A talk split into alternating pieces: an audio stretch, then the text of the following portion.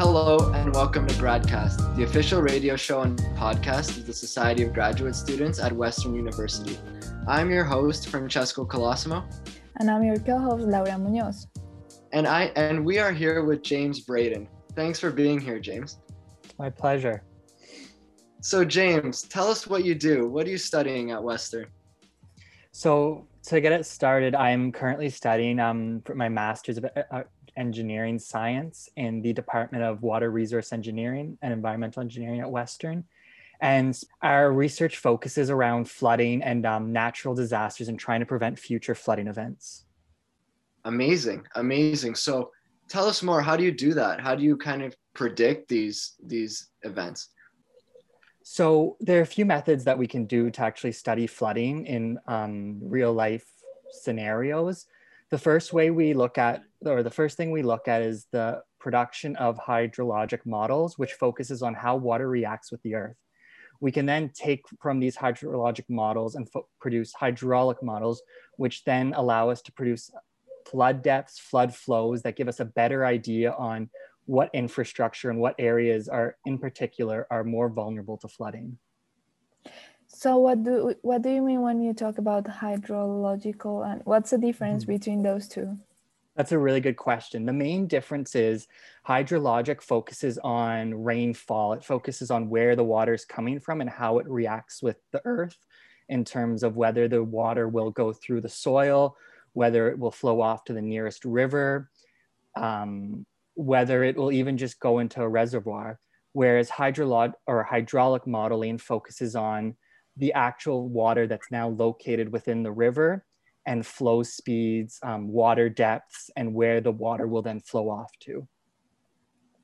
That's interesting. So the first uh, thing that came for me to mind when you were talking about these models is like, do you have to go to the places where the floods occur so you know mm-hmm. that those are susceptible areas and then you take uh, like measurements and you inform your model or, or you just take data that other people have taken mm-hmm. before to inform inform your models? How does it work? Yeah that's a really good question. So it kind of combines the two together. So to start off what we do is we call a design flood where we produce a 100 year flood event a 200 year flood event.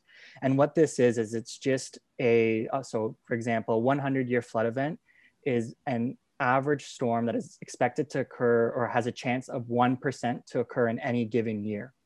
And it's said 100 years because based off that 1%, it's likely to occur every 100 years.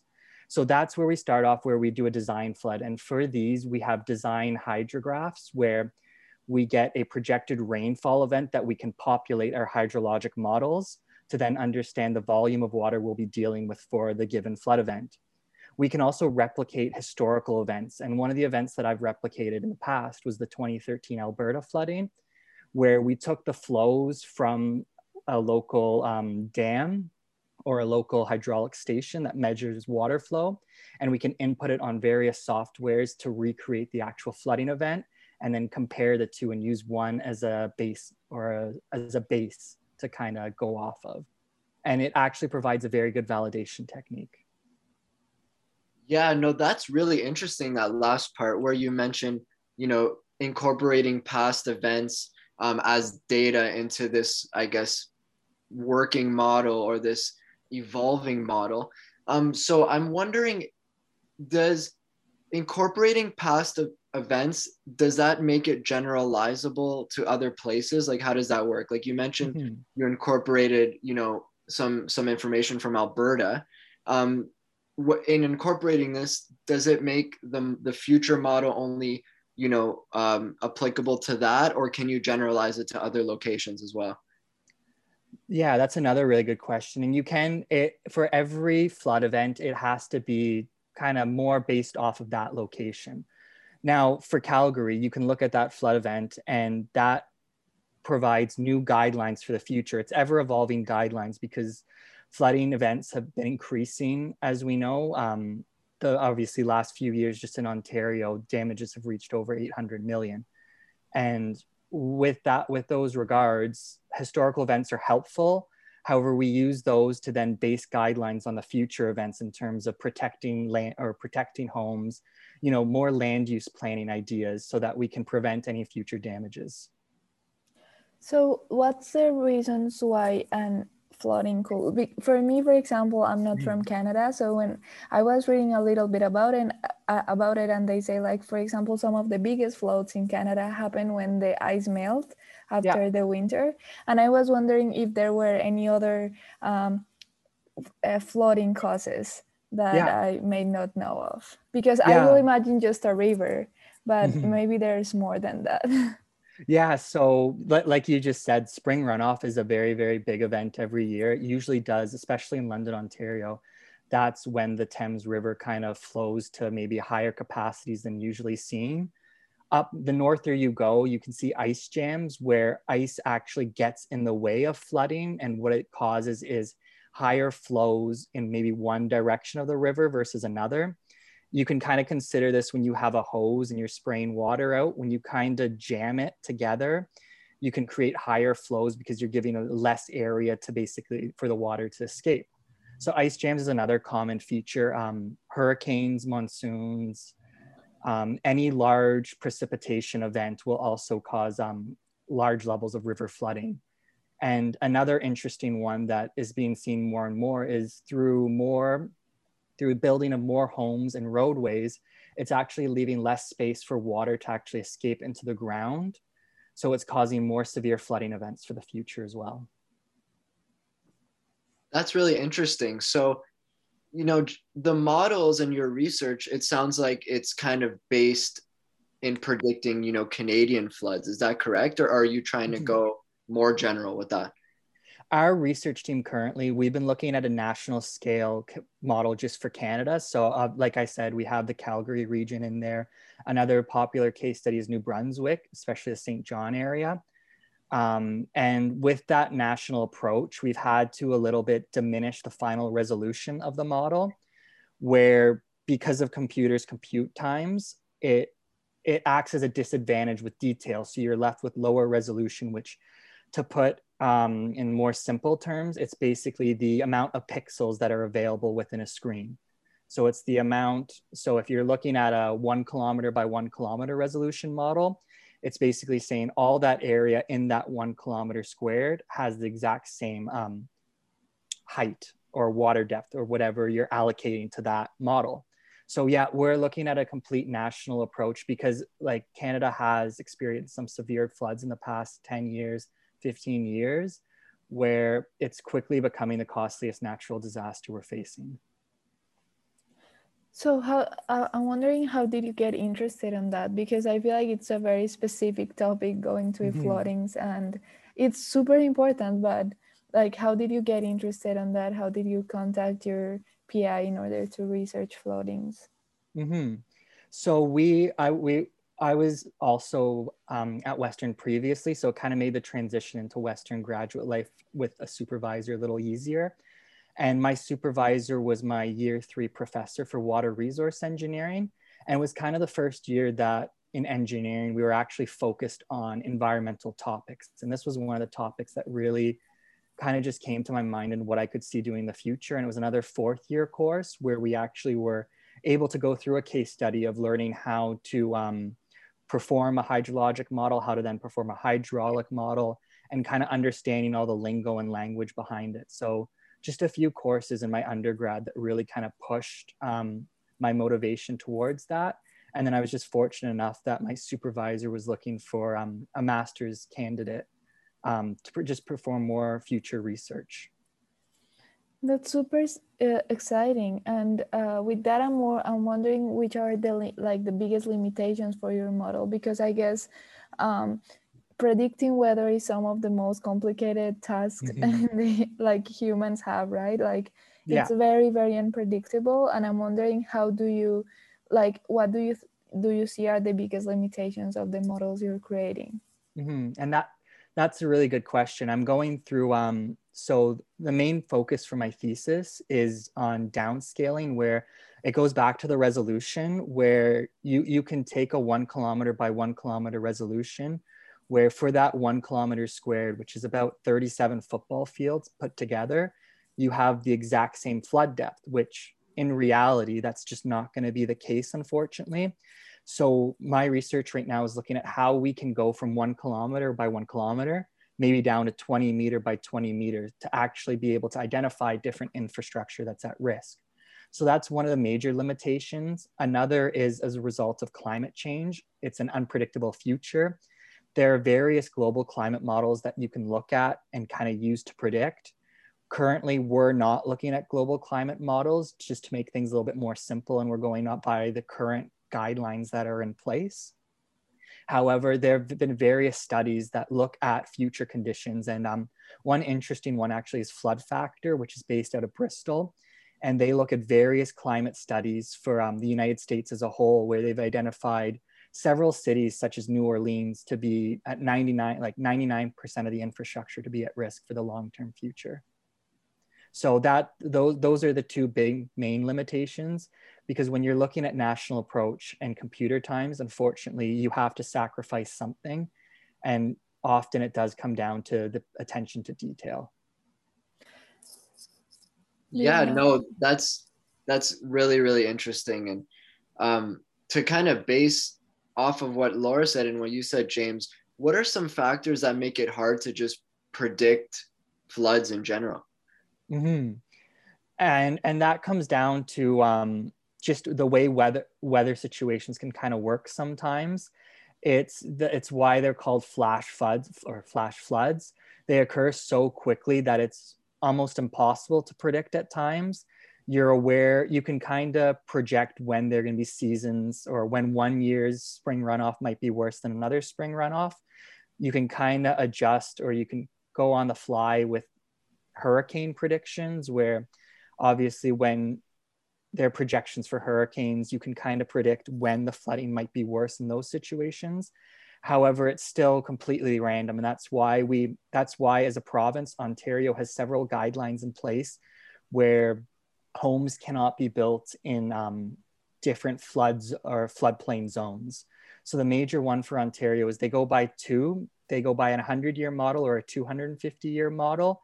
And those are the um, predictions that are used for land use planning for where infrastructure can be designed. Because yeah. so with that, you're saying that uh, you're only able to predict very widespread floodings, mm-hmm. right? Like you won't be able to identify small areas mm-hmm. to that that that flood, right? Yeah, it's a combination of the two. Really, we focus on the greater area because that's the most devastation or the most economic damage that can come from it. Um, two-year floods are often studied because they're kind of used as bank full two year floods are considered when the river will be um, full with water. So it's the average flood depth for that. So they're, they're very common to be used in flood map studying. But to deal with land use planning, like I kind of go back to, we look at, so for example, the city of London, they have their all homes and guidelines in place for that as a 200 year, 250 year flood model. And that's because that's been an event that's actually occurred in the city of London previously and historically.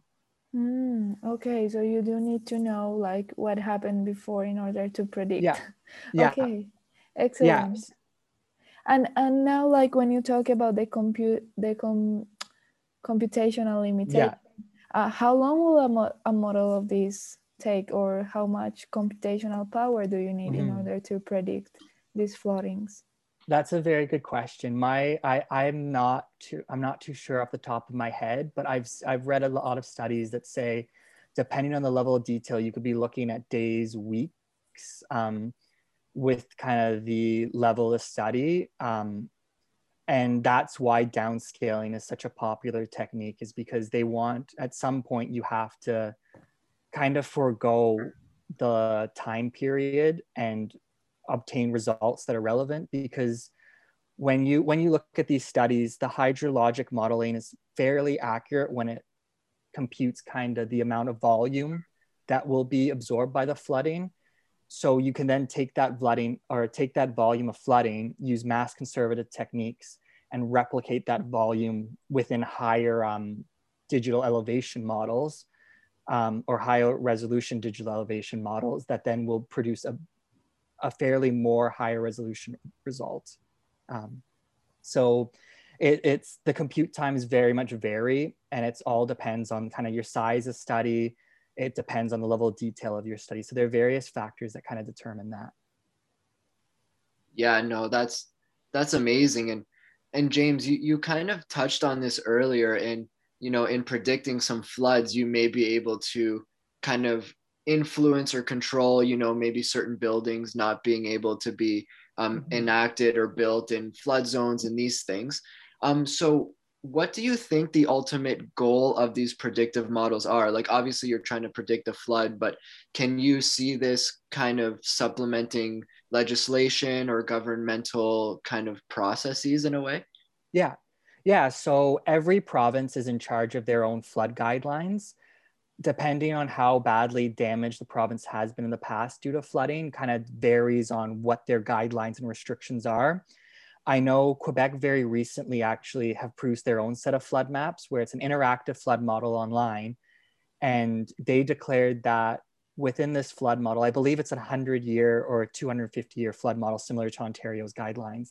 And they've said that any infrastructure that resides in their flood model where they believe flooding can occur, that infrastructure cannot be changed, it cannot be if someone wants to fix their property. And it's basically it's rendered a lot of properties actually um, the cost of properties has dropped in those areas as a result of it. And this is what provinces are now looking at is how can we protect as much infrastructure as possible from flooding events? And if you just go down the river thames towards downtown london you can see they've started a new project where they're building a seawall to kind of protect the Wharncliffe Road side um, of Old London. It's again another popular area the um, where Western students live, where Western families reside, just next to downtown. It's been an area that's been hit poorly, so they're trying to improve infrastructure there to kind of protect more homes. I'm sorry, this is a question that I should uh, have asked before. Are you like research doing some spe- specific research, or this is just more like historical? Yeah. like yeah. how does it work? Yeah, yeah, no, that's perfectly fine. Um, so my research specifically, like I said, focuses on the downscaling techniques. So we're looking at how we can go from a low resolution, one kilometer by one kilometer flood map to a higher resolution. So currently we're looking at 20 by 20 meters, 100 by 100 meters, and that's the main focus. And you can look at statistical techniques, you can look at physical techniques that all allow you to have a better understanding of what infrastructure will be more at risk versus other infrastructure that might not be as much at risk. I get it. So, what what are some of the results that you have gotten so far? Have you been able to um, downscale these models yet? Yeah, yeah. So I actually um, the other week I had my first successful batch of results through a MATLAB code. Um, and this code focused on looking for um, overtopping in the model. So it took your 20 by 20 or meter DEM model, which is just your elevation. And it basically just shows for every 20 meter by 20 meter cell that you have, what that elevation is. And depending on the areas where your surface water level is greater than that elevation, it subtracts that surface water level from the fine resolution um, elevation and it produces a new model at a 20 by 20 meter um, rate. And it all depends on what your input is for your digital elevation model in this situation. And there are a few limitations with it that result in you're going from too much of a difference between the coarse grid model to the high fine resolution model. So these are all the little bits of information that we're looking at right now. So for dummies, will you guide us through what you do? Like let's say in your day-to-day research, like yeah. you, you're only in front of the lab, eh, of the computer in your lab, um, feeding models in MATLAB. So what do you yeah. put on those models and what do they give you? Uh, they will give you like a graph where you yeah. will say this is a probability of floating, this is high areas, low areas. Uh, what, yeah. what do you get out of your models?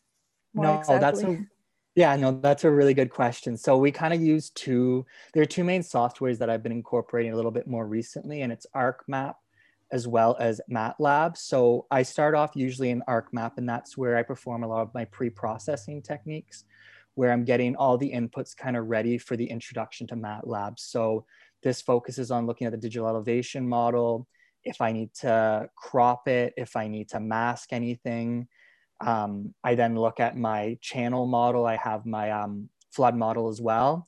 Once all those steps are done, I will then take it into MATLAB. And there are a few codes that are available through, um, I believe it's a LISFLOOD documentary, which it's a LISFLOOD is just a group of um, researchers from Bristol University, um, one of the major schools for flood modeling. And it's a code that then sets up the inputs into a subgrid plot, which just allows a specific location to be given for a water level. Um, once this is done, I'll run the code through on MATLAB and then I'll export it back to ArcMap to look at um, and explore the results, see if there are any issues. And the main results we're looking at right now are water depth. So we're trying to discover what water depth is in every given area. Um, another common result for flood models is um, flood flow. Unfortunately, right now we're just focusing our, our efforts on flood depth. Yeah, no, that's that's uh, that's very impressive. I used MATLAB once in my, my student career, and it it didn't go so hot. So yeah. I, I, commend you for that. So, James, what is the next steps for you and, and your research? Uh, like, where are you at in your studies? I'm currently kind of between a mix of methodologies and results, hoping to have all kind of my results gathered and kind of ready for validation soon. I have a few techniques that I have to try and obviously fix the few limitations I was kind of discussing with over the one methodology. Um, just a few basic techniques such as bilinear interpolation and smoothing, as well as identifying any anomalies that occur in the data. There are a few other case studies that we also want to complete to, to really see the difference in um, downscaling within a large um, kind of case study area such as New Brunswick versus a smaller case study area such as Calgary. And then it's really just validating the results and proving the um, proving that the techniques are accurate proving the techniques are useful to um, the studies. But how do you validate? Will you like will you mm-hmm. say uh, like do you want floodings occurring? Yeah yeah. Oh really? Yeah no that that's that's one technique and it's um i believe it's called a hit um model where you look at previous models that are similar that are similar um, flood frequencies to the current flood frequency you're focusing on. So again all our, our efforts are in a 100 year model and a 200 year model. So we can then use um, data that has been done by people who are actually on the ground kind of ground studies where they've pinned posts along the ground in terms of the level of flooding, how far it goes back.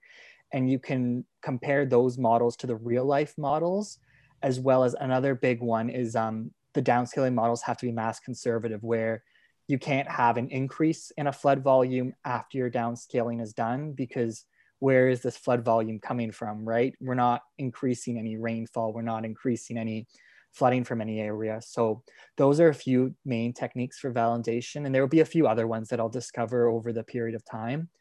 But it's really just to prove that your research is up to date, that it's accurate, and that it's um, reliable for further use. And what happens if it's not? I mean, I hope they are, yeah. right? But like yeah. models are informed by data and like uh, weather is so random that anything could occur. So what happens yeah. in case that your models are not good enough to predict the reality. Yeah. And that's that's why um, currently there's so many flood models available, and there's so many research teams that are working effortlessly to kind of discover what maybe climate models to use, what inputs, what specific inputs to use, and what techniques. And there are just a few, there are three or four downscaling techniques that are commonly used that all kind of resort to different inputting of information. Um, so there's another um, methodology that we're currently looking into and exploring the possibilities of its um, of its effectiveness and whether it's um, kind of just um, useful for our research area and whether it's useful for the research we're kind of hoping to get from. So what you do if it gets wrong is that you try a different one. yeah, you, you can okay. try a different one. We can we can look at why it's wrong. That's a that's a common thing um, to look at too. And that that's my studies right now. Is there is a bit of data that's anomalies in my results in my first batch of results for Calgary that I got or that I have, and we're looking right now into how can we limit those anomalies. How can we go about fixing them and adjusting them? And one simple way is taking a maximum water height where we're we're putting into the MATLAB um, program that we don't want a water level above a maximum of, let's say, four meters, because we know that's not realistic. So anywhere where it's not above four meters, we can use a bilinear interpolation technique to kind of smooth the um, flood model and kind of take out those anomalies. Yeah, no, that's that's awesome. And before we end off here, uh, I just wanted to know about the case studies you said you were incorporating, and those sounded really interesting. So, how do you choose these case studies and then incorporate them? Like, how do you mm-hmm. how do you determine, you know, which floods, I guess, to use mm-hmm. as examples? So, with with regards to which floods we want to use, it's it's mainly you, you when you produce the 100 year flood model it's it's the same for every area. Every year has or every case study area will have a designed 100 year flood model. Now it might vary from department to department based on their inputs. Um, so that that is all kind of similar per case study.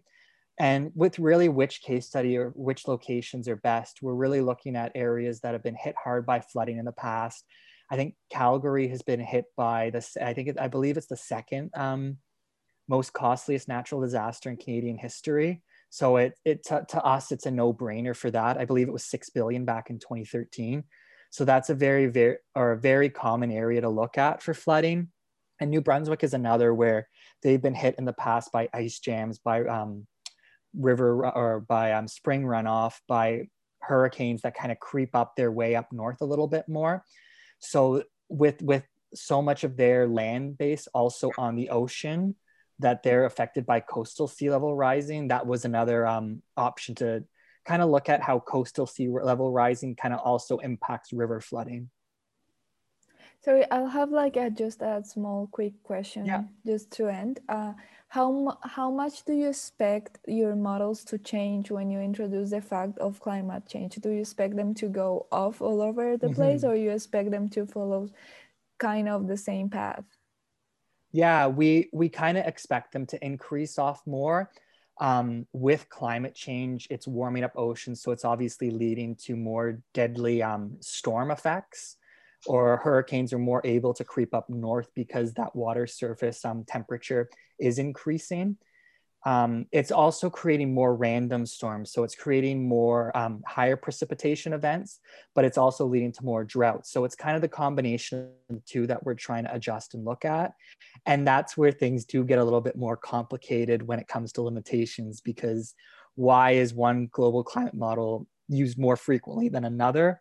Um, are all good questions and good limitations for further models, um, which kind of makes it tougher to predict but also um, it, it's very interesting because it's all re- it's all going to be very relevant for the long term future. Well, thank you, James. That was very very interesting as well as informative and really important research to you know just supplement and inform the safety of, of a lot of people and, and structures in the future. Hmm, yeah, thank you for having me. I really appreciate it. This has been Gradcast, the official radio show and podcast of the Society of Graduate Students at Western University. I've been your host, Francesco Colosimo, and my co host was Laura Baena. We've been speaking with James Braden, and this episode was also produced by Laura Baena. If you'd like to be involved with the show or get in contact with us, email us at gradcastradio at gmail.com. You can follow us on Instagram, Facebook, or Twitter at gradcastradio. To listen to us, we are on Radio Western 94.9 FM you can also find all of our episodes on our website, gradcast.ca, or on podcast apps like Podbean, iTunes, and Spotify. Alternatively, select podcasts have been uploaded to YouTube at Gradcast Radio. Thank you for listening and have a great night.